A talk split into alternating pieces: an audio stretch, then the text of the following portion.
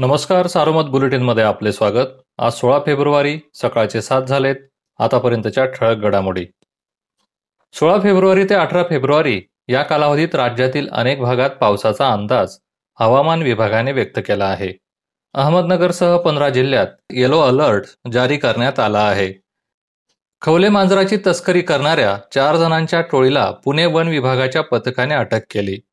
संगमनेर तालुक्यातील साकूर पठार भागात ही कारवाई झाली. अटक झालेल्यांमध्ये दोघे संगमनेर तालुक्यातील आहेत.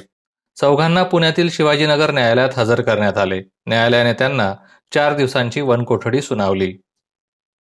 नेवासा तालुक्यातील निंभारी येथे सराफा दुकानावर दरोडा पडला. दरोडेखोर सीसीटीव्ही कॅमेऱ्यात कैद झाले.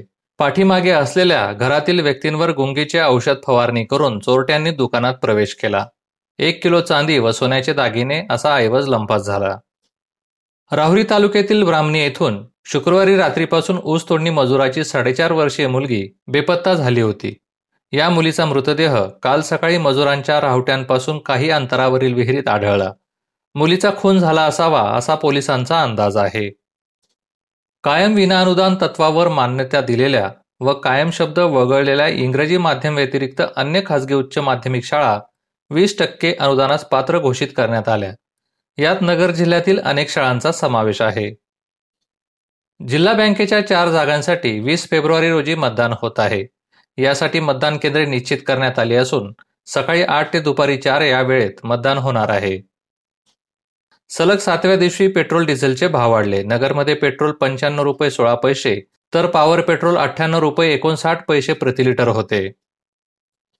जिल्हा ग्रामीण विकास यंत्रणेच्या पुढाकारातून प्रत्येक झेडपी गटात बचत गटांमार्फत घरकुल साहित्याचे मार्ट सुरू करण्यात येत आहे. जिल्ह्यात काही ठिकाणी हे मार्ट सुरू झाले आहे.